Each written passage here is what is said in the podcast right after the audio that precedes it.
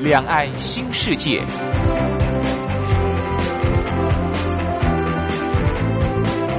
这是一个让您打开视野、胸怀两岸、放眼全球的云端世界。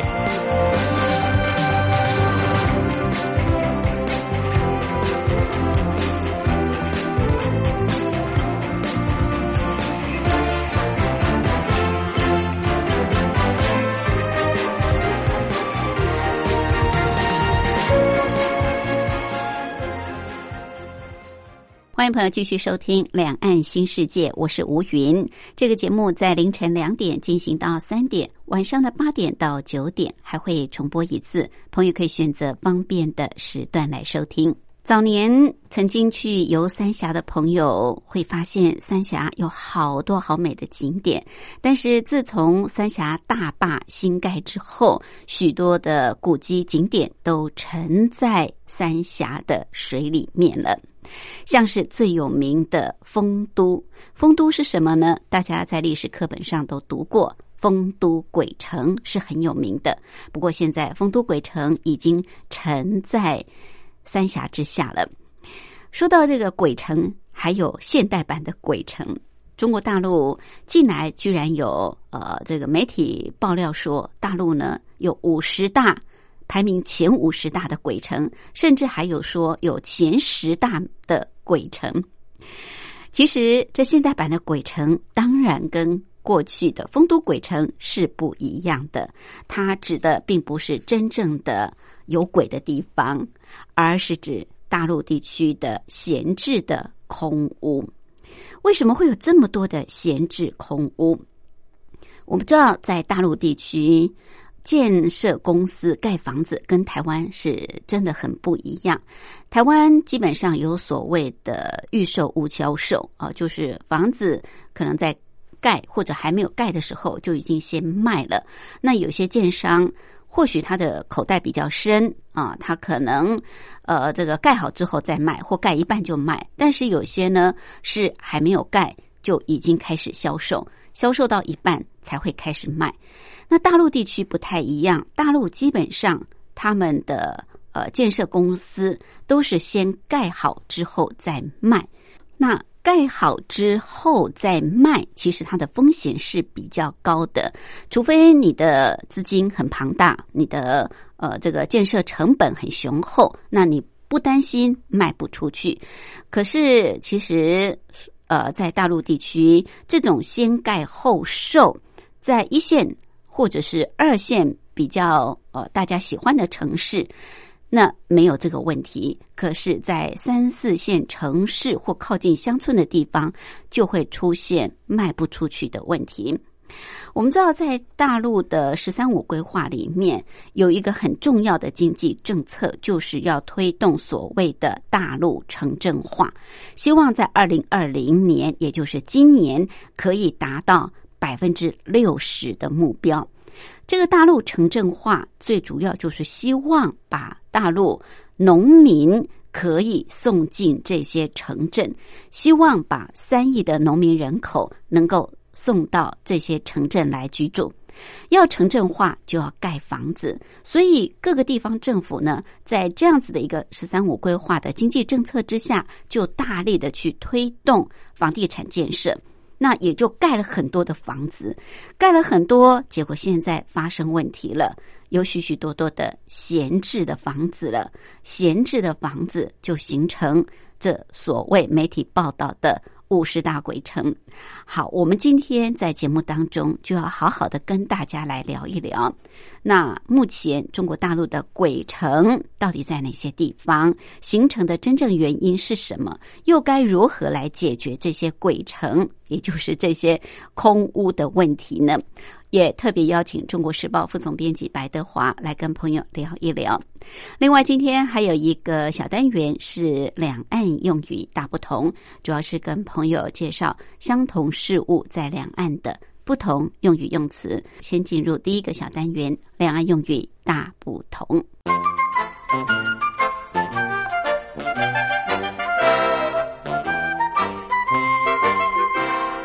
两岸用语大不同。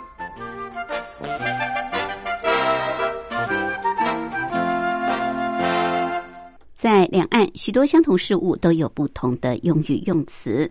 我们如果多多的了解彼此在相同事物的一些不同用语用词，在交流沟通的过程当中，可能就可以避免掉很多的误会跟误解。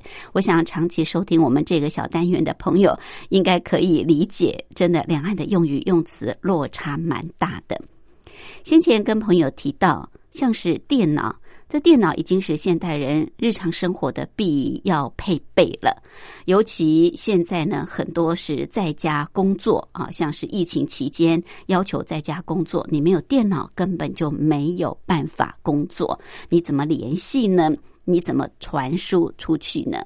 好，这电脑先前跟大家提到，在大陆呢。跟台湾的用词就很不一样，大陆叫做计算机，不是加减乘除的计算机，它指的就是电脑。那台湾叫做电脑，大陆叫做计算机。那我们知道，早期电脑其实都是桌上型的啊，桌上型的电脑，桌上型电脑在大陆呢就叫做台式计算机。台就是台面上的台，式样的式，台式。计算机就是台湾所说的桌上型电脑。后来我们知道有发展到所谓的笔记型电脑了。笔记型电脑当然携带就比较方便了，也比较轻薄。现在是越来越轻薄。笔记型电脑呢，在大陆就叫做手持式计算机啊，手持就是持有的持，持续的持。式样的式手持式计算机就是台湾所说的笔记型电脑。那其实笔记型电脑，我们另外也称它叫做手提式电脑，因为它可以携带着走的。如果我们称是手提式电脑的话，大陆呢是叫做便携式电脑，方便的便，携带的携，便携式电脑。好，光这个电脑。桌上型电脑、笔记型电脑、手提式电脑，这个两岸的用词就不一样啊。台湾的笔记型电脑，大陆叫做手持式电脑计算机，手持式计算机。台湾说桌上型电脑，大陆叫做台式计算机，就是台面上的台啊，台式计算机。那台湾所说的手提式电脑。大陆称之为便携式电脑，方便的便，携带的携，便携式电脑。因为，我们知道电脑在使用的过程当中，大家最担心的就是宕机。如果你没有做备份资料，一旦宕机，那真的是欲哭无泪。我想这是很多使用电脑者哦最担心的宕机啊，当然就是电脑发生故障喽。好，这个宕机在大陆叫做意外停机，也真的是意外停机，绝对不是意料中的，所以他们的用词是嗯蛮特别的啊。意外停机就是台湾所说的宕机。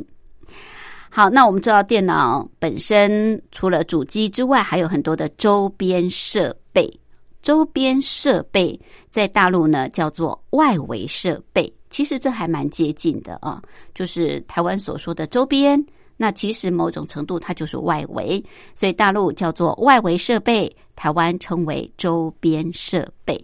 好，今天在两岸用语大不同，虽然是在电脑的用词方面，但是跟大家谈的比较多，再跟您复习一下，台湾所说的电脑的周边设备，在大陆叫做外围设备，外围。那大陆所说的意外停机，就是电脑故障了，意外停机。台湾称为是宕机。另外，我们说桌上型电脑，大陆称为台式电计算机啊，台式计算机，台面上的台。我们说笔记型电脑，大陆称为是手持式计算机。另外，我们提到的手提式电脑，大陆称为便携式。计算机，好，这是在呃两岸相同事物的一些不同用语用词。今天主要是在电脑的一些专有名词跟大家做分享。好，我们来安排一首好听的歌曲，就进入今天的主题单元。田馥甄所带来，还是要幸福。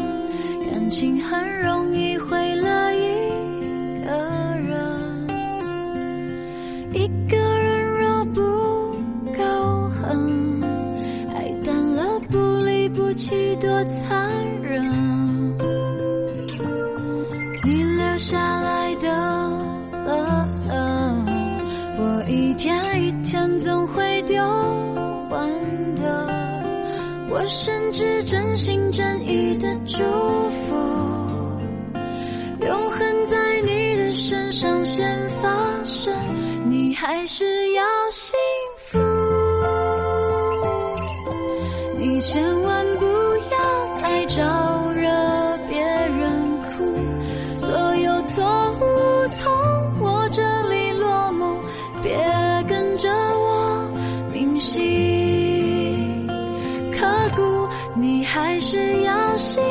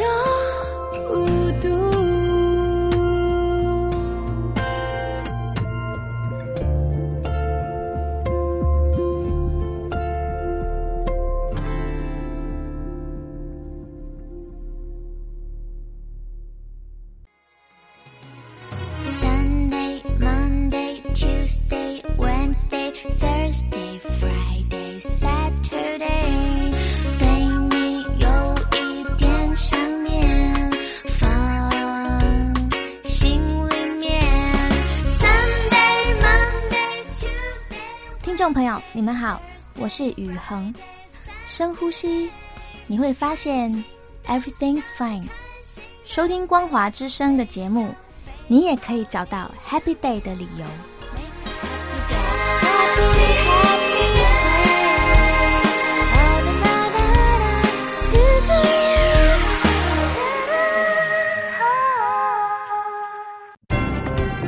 话说两岸。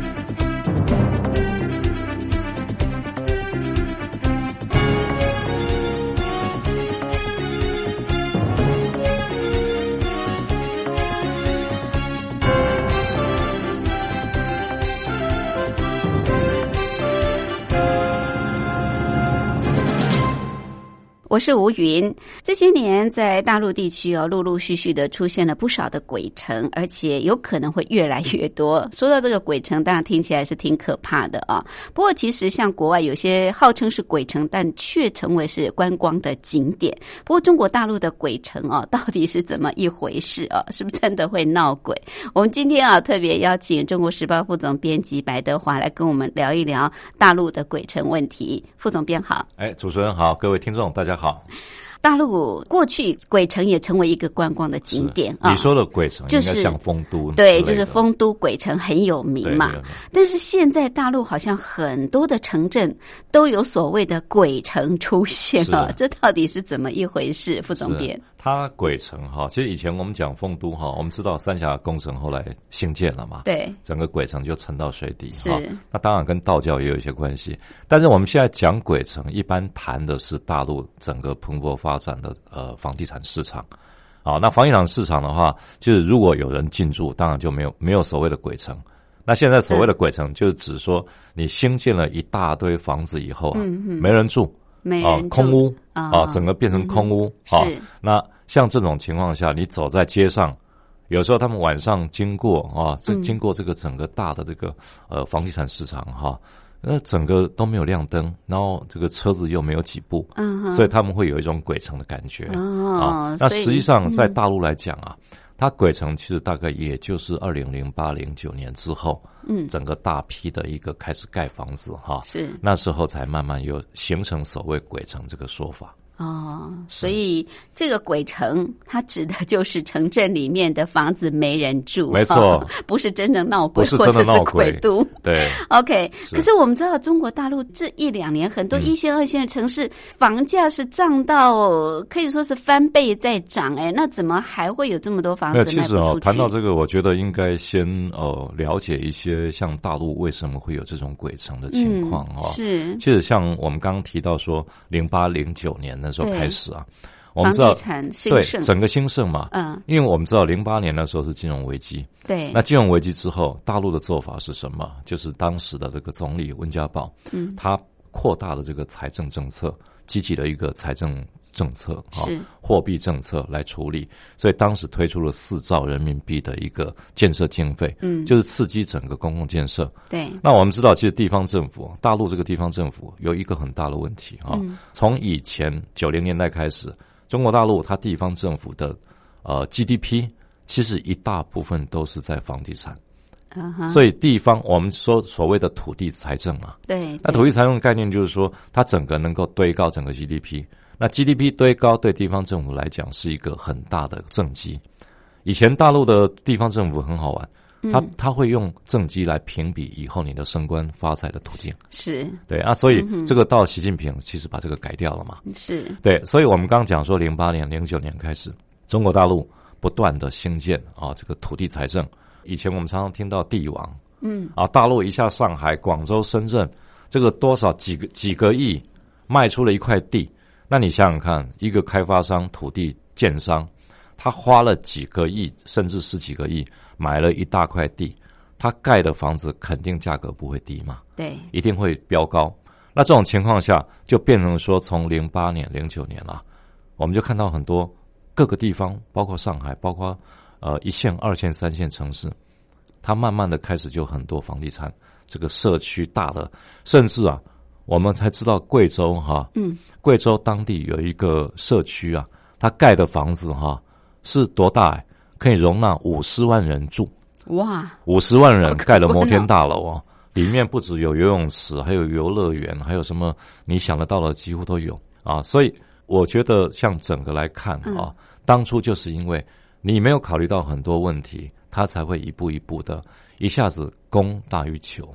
嗯哼，对。但是刚刚主持人提到一个很重要的观点哈，就是说大陆它需求刚性需求的还是存在，所以鬼城这个说法，其实很多人。包括大陆的一些社会科学的这个学者哈，他们也认为说，其实是有夸大的嫌疑，有夸大的嫌疑。可是有排行榜哎，有还列出了五十大，对不对？啊，不止五十大，它一个是五十大，这个是这是一个呃研究院他们本身做的。是。那另外还有一个所谓的十大鬼城啊，都有这个排行，但是这个重复性都很高。是。那这个部分的话，其实可以看得出来，就是说它是拿一个小小的一个样本来。看，比如说我们看到几个现在外界讲到大陆鬼城最有名的，大概就是比如说这个呃内蒙的鄂尔多斯，嗯嗯。啊，鄂尔多斯有一个康十八新区嘛，是。对啊，另外像天津啊滨海新区，我们知道滨海新区以前都是盐碱地。哦，盐那盐碱地哈，其实就是靠海边嘛，对，靠渤海湾嘛。是。那那个地方，你说盖了房子，那整片给了中中央给了你这个滨海新区的特殊的政策。嗯。OK，我房子就盖了一大堆，但是他那时候大陆其实跟台湾不太一样，还有一点哈，就是台湾其实我们卖预售屋卖了以后，通常说哎有人开始来买，大陆的做法不太一样，大陆做法其实是有一呃。呃，被归类为一种所谓的普通经验。普通经验的说法哈，就是说，呃，我先盖后售，盖了以后自然有需求过来。是是。但是这个其实在浦东也许是一种很冒险的尝试啊。嗯。因为当初坦白讲，就像现在的平潭，因为浦东哈九零年代开始开放开发的时候，一片荒芜，什么都没有。对。我们到那边看，说当时啊，九零年代。刚开始的时候，大陆还喊出要在上海盖一个这个中国的曼哈顿。嗯，OK，那整个大楼起来了。但是你看哦，浦东它就是因为上海三十年代开始，它有的很多很大的条件，所以它当时啊，慢慢的吸引外商进来。嗯嗯，改变了上海人的观的观念。以前上海人啊，最有趣的一点就是，宁要浦西一张床，也不要浦东一栋楼。是对，有这说法嘛？嗯，那可是慢慢它改变了，浦东开始吸引很多外商进驻，全球五百大，那包括很多浦西的一些陆资企业、台资企业慢慢进来，所以我觉得大陆的建商啊，其实到现在，嗯，他已经慢慢改变这个观念，是，所以变成说有，我觉得到现在上海还是这样，别的地方也是这样，我先盖了楼再卖，但是别的地方可能条件不如上海。对，所以变成说，哎，我盖了以后不一定能吸引，马上吸引到一大堆人潮进来，是，所以才会有这些鬼城。OK，所以跟台湾不一样，就是他们先建成城屋，对。对，那再再销售。可是万一不吸引人，那这些城屋就变成鬼城，要拉很长的时间，对，要背贷款这些问题，是，那背得了你 OK，背不了就完蛋。嗯，所以大陆这些鬼城其实指的就是这个进驻的人很少了啊，是，那大部分都是空屋嘛。就像台湾所说的空屋率，它可能低于，可能只有两三成，甚至一成都不到的空。那这个有九成八成都卖不出去哦，所以就形成大陆地区有越来越多的鬼城。不过为什么卖不出去哦？其实这个新城镇的规划就是中国大陆很重要的，很重要。呃，“十三五”规划当中的一个呃要推动的啊。那你刚刚也特别提到，就是说在大陆地区，其实过去长期都是用这个 GDP 来看光源的这个。成效如何？好，政绩好不好？是他的牵生的一个主要管道。呃，所以很多官员为了要展现嘛，啊，那当然就是不断的去冲啊，去冲这个房地产来推高 GDP。确实哦，就冲出问题来了。好，那为什么不能够吸引人？既然有这样的规划，那这又会不会影响到未来这个“十三五”规划的一个进程哦？我们待会儿进一步来请教副总编辑。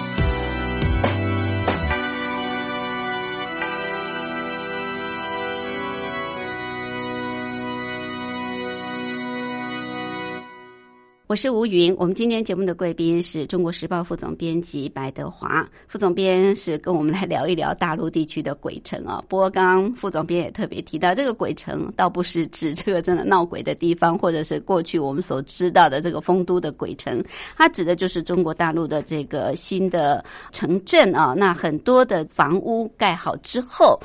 呃，因为销售不出去哦，那有大片的呃这个房屋是闲置在那边，所以白天这儿呢也看不到什么人，晚上也没什么灯光，也没什么车 辆，就自然而然被大家形容成为是鬼城，但它不是真正的这个会闹鬼的地方。不过，这个鬼城在大陆地区当然现在是越来越多啊，尤其是比较呃偏远的，像是城镇的，对，比较靠近。不过，城镇化一直是中国大陆啊希望能够推动的啊，那也是“十三五”规划里面很重要的，甚至还说二零二零年要这个达到百分之五十还六十这个目标，对不对？那那现在这个城镇化，这些鬼城其实也因为城镇化而。不断盖起来的嘛，那很多当地的这个地方政府为了要呃配合中央的政策，然后也为了创造 GDP，所以也不断的试出便宜土地，那也吸引投资客啊到这个地方来建。可是盖了这么多的呃这个楼房，但是现在有这么多的城镇，可是确实吸引不到有这么多的人口来进驻啊。不过。当时会有这样规划，应该是想说会有很多的农民工或者农村朋友来嘛？那为什么？是因为当初哈，其实以中国大陆它整个规划哈，它有很多个规划，像刚刚主持人提到“十三五”规划，嗯，到现在都到“十四五”哈。是，但实际上除了这个之外，我们知道它一个有一个所谓的国家规划发展纲要，嗯，那这个纲要里面实际上也很明白的，呃，谈到中国大陆要在二零二零年的时候哈。把三亿人口送进城市，啊。那三亿人口当然指的就是农民啦。对。那农民的话，其实这个从等于是二零零几年开始哈，是他这个整个政策已经开始在推。嗯哼。但是农民送进来以后，他离开土地，他要做什么？这是一个问题。所以他就业的问题。就业啊。对啊，离开土地以后，农民又没有一技之长。对。所以他其实哈，这个是整个连带的一个政策。我们看到，除了这个房地产之外，嗯，也涉及到他整个户籍改革的问题。比如说，OK，你这个农民进了城以后，是他的户籍应该是变到城镇了，对不对？对。啊，能不能那么容易变？这又涉及到每个地方政府它不同的这个户籍政策。啊。因为你这个户籍政策影响很大。比如说，你一个城市。未纳量是一千万人口，嗯，我现在突然要增加五百万人口，嗯，我这五百万人口的就业就学，我的户籍带来的这个 bonus，嗯哼，我的连带利益，我应该怎么怎么去看？这个政这个地方政府能不能让这些移进来的人 OK 生活过得 OK，他都要考虑，嗯，啊，农民本身的意愿当然也是一个很大的问题，哈，农民难道不想进城镇吗？我觉得看人，你看台湾很明显嘛。台湾很多农民，他说我在农，你不要说农民了，我们城市人都想搬到农间了，对 对对。吧？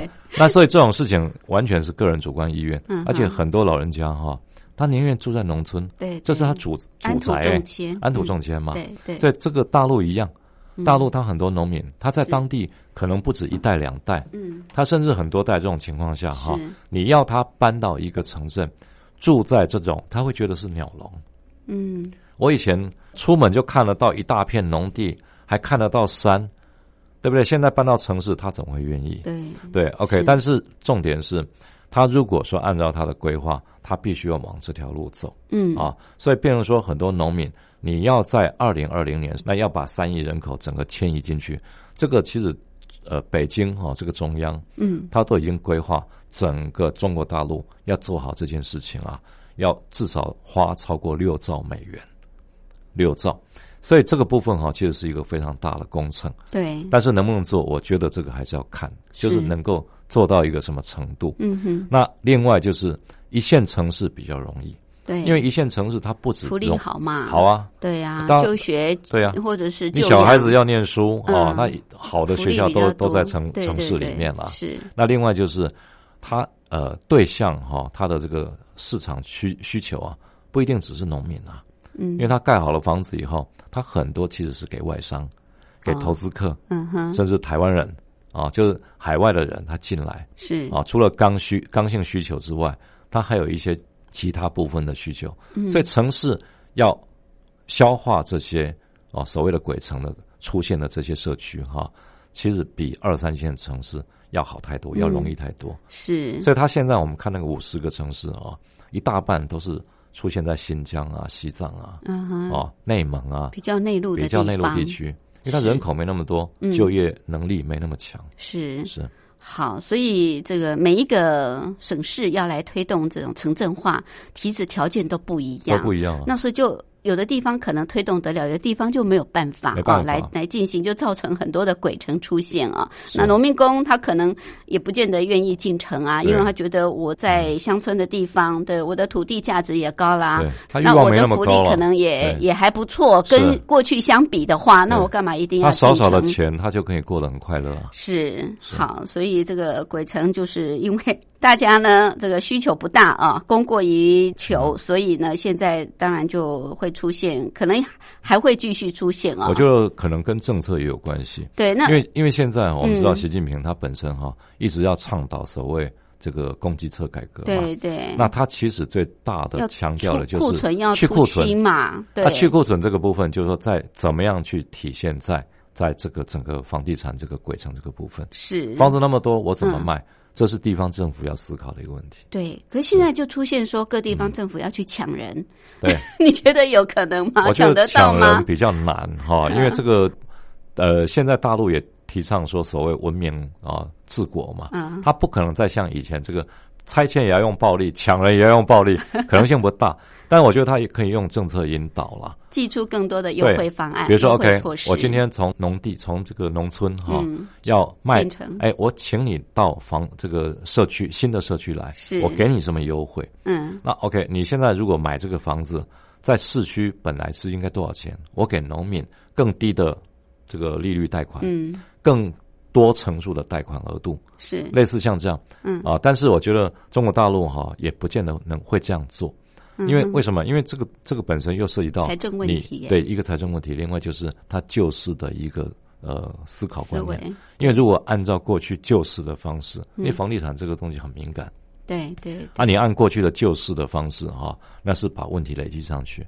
嗯，但问题他要去库存，他就必须要想到一个更好的办法了。是是是，而且最主要除了就是说这种优惠政策之外，我觉得很大的一个因素就是你要让他能够在这个地方安身立命。是，那就是要有经济条件嘛。对啊，他如果在个地方没有办法这个就业，没有办法这个生活的话。光买那个房子也没有用啊，也没用啊，对不对？对，所以可能这个不只是 一些优惠政策而已，它可能还涉及到地方政府怎么辅导就业的问题。对呀，就业的问题。现在城镇就业容易吗？我们知道大部分都集中是在还是大城镇嘛，所以大家还是北上广，一直往那个地方跑。没了，以前哈，中国大陆它它地方政府的一个思考方式哈，是就说。哎，我盖很多房子，我也能够促进就业。嗯，比如说找了很多水泥工，找了很多这个哦务工的这一方面的人。是，但是我们知道，农民也不是一天到晚哦，一年三百六十五天都在农地。对，因为他有一个农闲跟农忙。是，那农闲的时候，其实我们看到每年两到三亿的人口在中国大陆移动嘛。啊，每年所这个过去叫做盲流，哎，现在叫农民工啊。那的农民工为什么会出来？就是因为他农闲的时候。他农地就在那边休耕，那其实是有这个问题啊。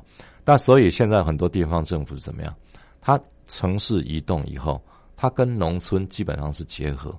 比如说，农村就很像说，在台湾，比如说我们住在这个台北市，嗯，但是我的农地可能是在基隆啊，在北海岸，那类似像这样，所以他必须要做的搭建的就是一个交通政策。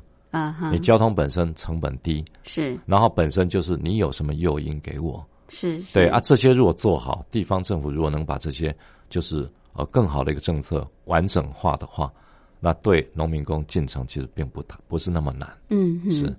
好，那到底目前啊，就是针对这个鬼城，而且不断的在出现，怎么来解决这个比较负面的一个名词啊，让呃这些鬼城可以活化啊？到底中共当局应该拿出什么样的政策？还有更重要的就是，这会不会进一步又拖垮整个的财政啊？我们知道这些建商去大兴土木的建造这些城镇的话。它很多都是来自贷款啊。那我们知道，地方政府，大陆的地方政府现在其实已经负债很严重了。那这个部分到底会不会继续的拖垮啊？有没有什么好的这个方式来解决？待会儿呢，我们进一步来请教副总编。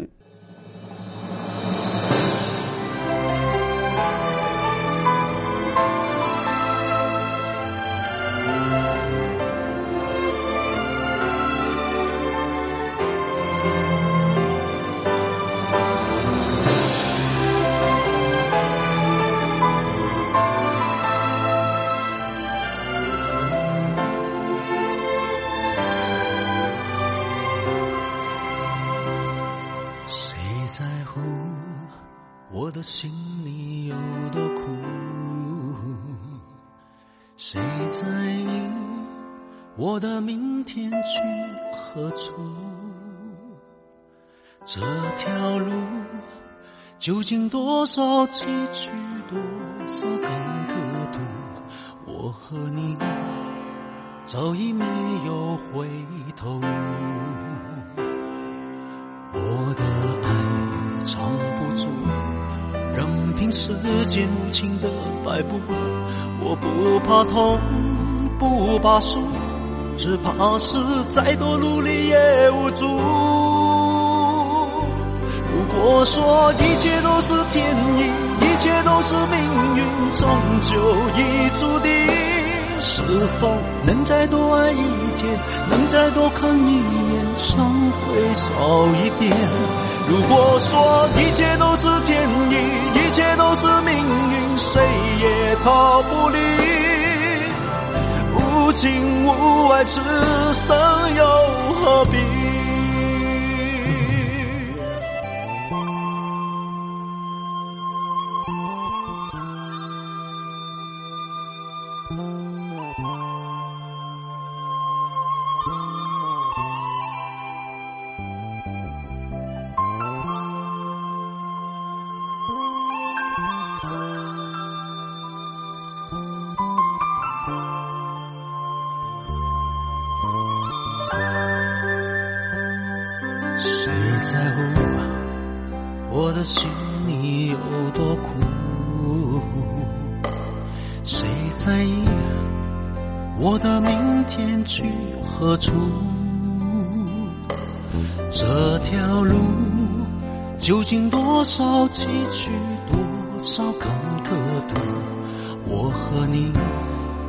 早已没有回头。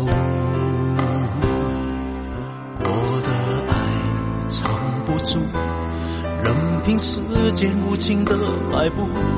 我不怕痛，不怕输，只怕是再多努力也无助。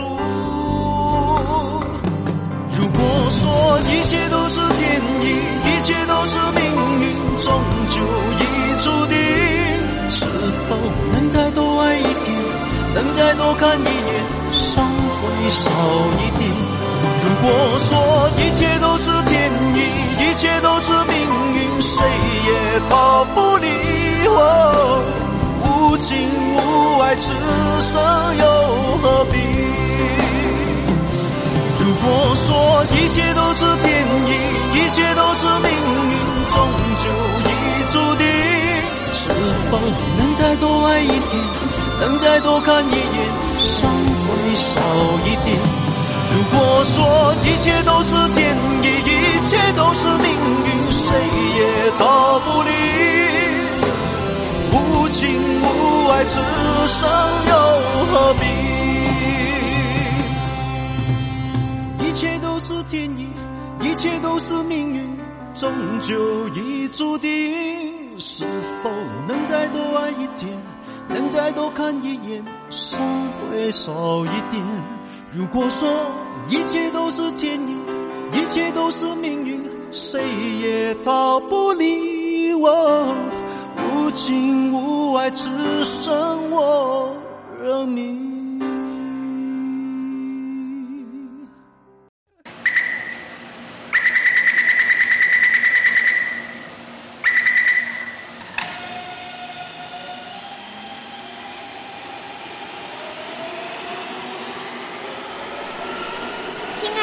客，大家好，欢迎您搭乘光华列车。我们中途的停靠点有中波七一一千赫、九八一千赫、八零一千赫、八四六千赫，以及短波九七四五千赫。希望您随时利用这些频道上车，和光华之声的朋友们一起翱翔天际。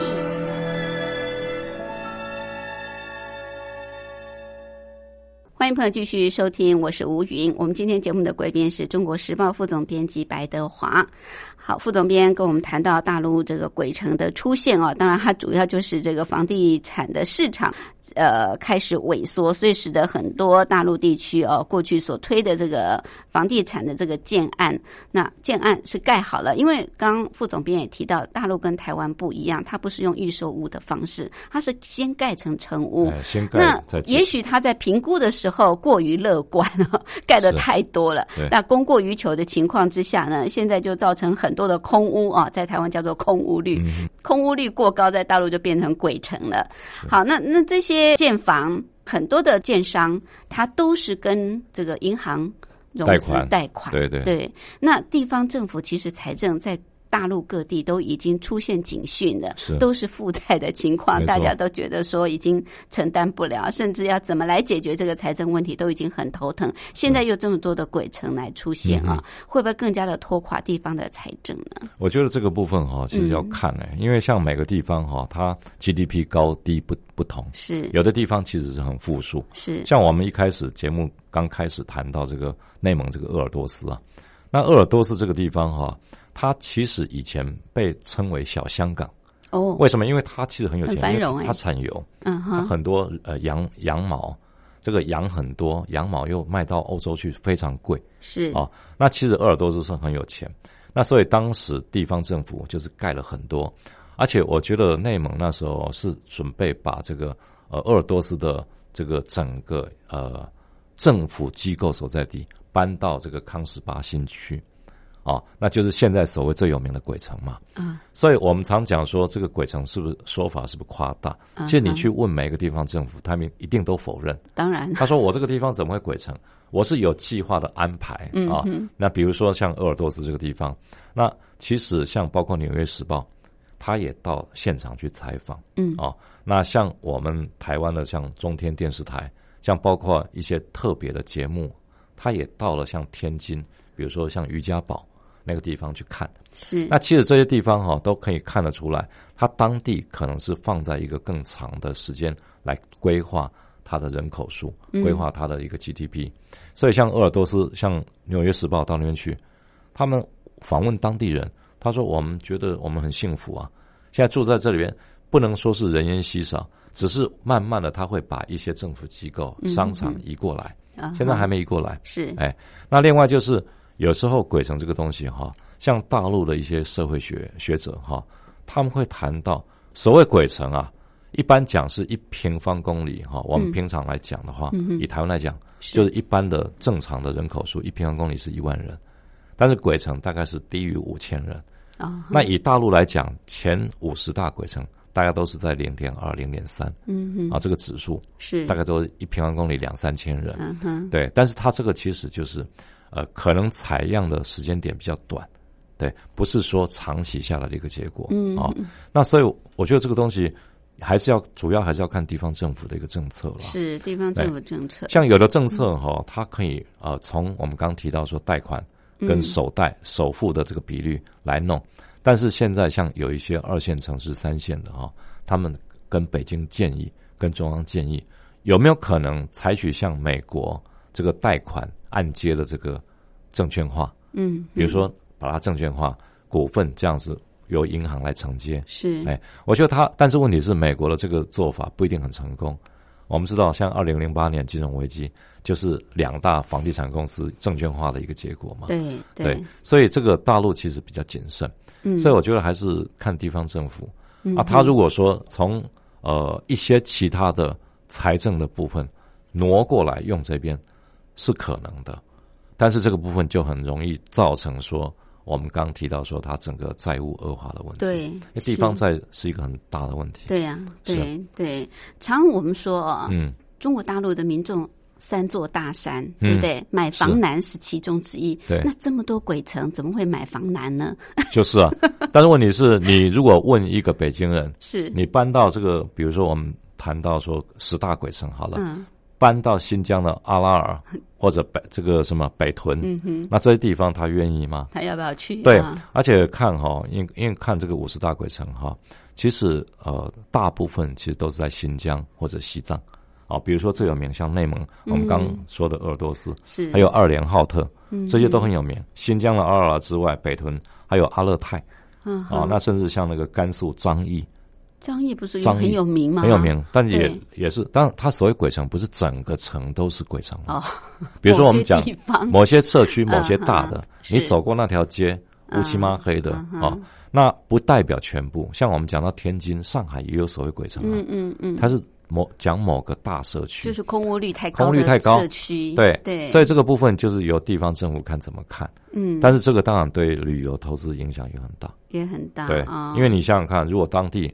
呃，没有什么人，那我怎么敢去那边投资呢？是，因为他连产业链什么都没有，嗯嗯，那甚至连人才都找不到，是，那这个当然影响很大，对，不过。刚呃一开始你也提到，就是说中国大陆很希望就透过把三亿农民能够移转到这个城镇进来，然后带动这个城镇化的成功，也可以呃就是带动经济的一个成长。但看起来好像吸引力也不是那么大啊。对。可是这个城镇化又是他们很重要的这个经济政策一个政策推动。那像如果出现这样的鬼城不断。的衍生下去的话，对这个城镇化的推动会不会造成很大的阻碍？如果真有鬼城哈，嗯，我觉得会。但是问题是，像很多学界的哈，他们其实已经在讨论，是说这个鬼城的一个说法其实是很夸张，夸张。对，比如说他们统他们研究以后发现，包括这五十大鬼城，是我们举一个最有名的社会社会科学院北京社科院的那个一个研究学者叫易宪荣，嗯，易宪荣哈，以前他也是大陆央行的一个执行，就是咨询委员。是，那易宪荣他本身研究很多房地产有关的，他就提到，他说他只要找了一个样本来看，就觉得这个东西不够权威性啊啊，比如说他找了一个样本，他看到说这个是被称为鬼城，但实际上他统计的一个方式是包括先见未售的。先建已售的，嗯，甚至连二手屋、旧屋都统计进来。比如旧屋在买卖过程，现在还没有人住进去，他就把它算到空屋去。嗯哼，所以这样整个弄下来，呃，整个计算下来，那它低于这个指数就变成鬼城。嗯，所以我觉得这个是有可能是整个中国大陆很夸张的一种说法，是不代表说它真实的存在。OK，但是如果是真的有鬼城，那当然影响会很大。中国大陆哈。这个北京这个政府，他也不可能容许说鬼城一直存在下去，是是，因为实际上它需求还是在啊。嗯哼，那中国大陆毕竟是三四亿人口啊，对。对，但是问题还是很多人没房住，没房住了还是很多啊。嗯，但是你如果一直要硬挤在上海、北京，嗯，其实这个问题难解决，是。它必须要分流。那中国大陆有没有分流方式？有，因为从以前开始，它就是把东部的人口多的、产业多的移到西部去，他用人为的方式是。那你如果说北京新疆人少，他会用更好的工资薪资，嗯，每个月 double 的薪资，每个月 double 的福利，那孩子孩子的那个就学、长大就业的问题，帮你解决，是由政府包办。嗯，你想想这个还是有一定的。我觉得有一定的吸引作用啊，对对对。所以现在在看中国大陆的房市啊，其实外界的人看会觉得说，这个像一线城市、二线城市是呃飙涨到每平方米，这个比台湾还要贵，对，现在都贵很多了。却又有这种所谓的号称叫做“鬼城”卖不出去的房子，所以在房市方面好像又很两极化，落差很大的样子对，就好像贫富差距一样，或者内陆跟沿海的差距一样，在中国大陆好像经常可以看到两极化的情形，非常严重啊！因为地方太大，人口太多。对我们以前讲南北差距，在大陆东西差距、城乡差距、贫富差距。都非常严重，对，所以中国大陆其实从老邓以来哈，他一直强调的就是这个让一部分人先富起来，富起来以后帮助落后地区。但是问题是，这个政策它能够执行到什么程度？是一个很大问题。所以我们常说嘛，不患寡而患不均。对，这个。所以他们以前啊，你看那个暴呃暴力拆这个城市拆迁。遇到暴力拆迁很多，我觉得原因是在这里。是是，对，大家就会心生不满，因为我觉得不公平。没错。OK，好，我们今天非常感谢《中国时报》副总编辑白德华，针对大陆的鬼城问题，跟我们呃谈到这么多，让大家有进一步的了解整个中国大陆的一个房市的发展。谢谢。好，谢谢主持人，谢谢各位听众的收听。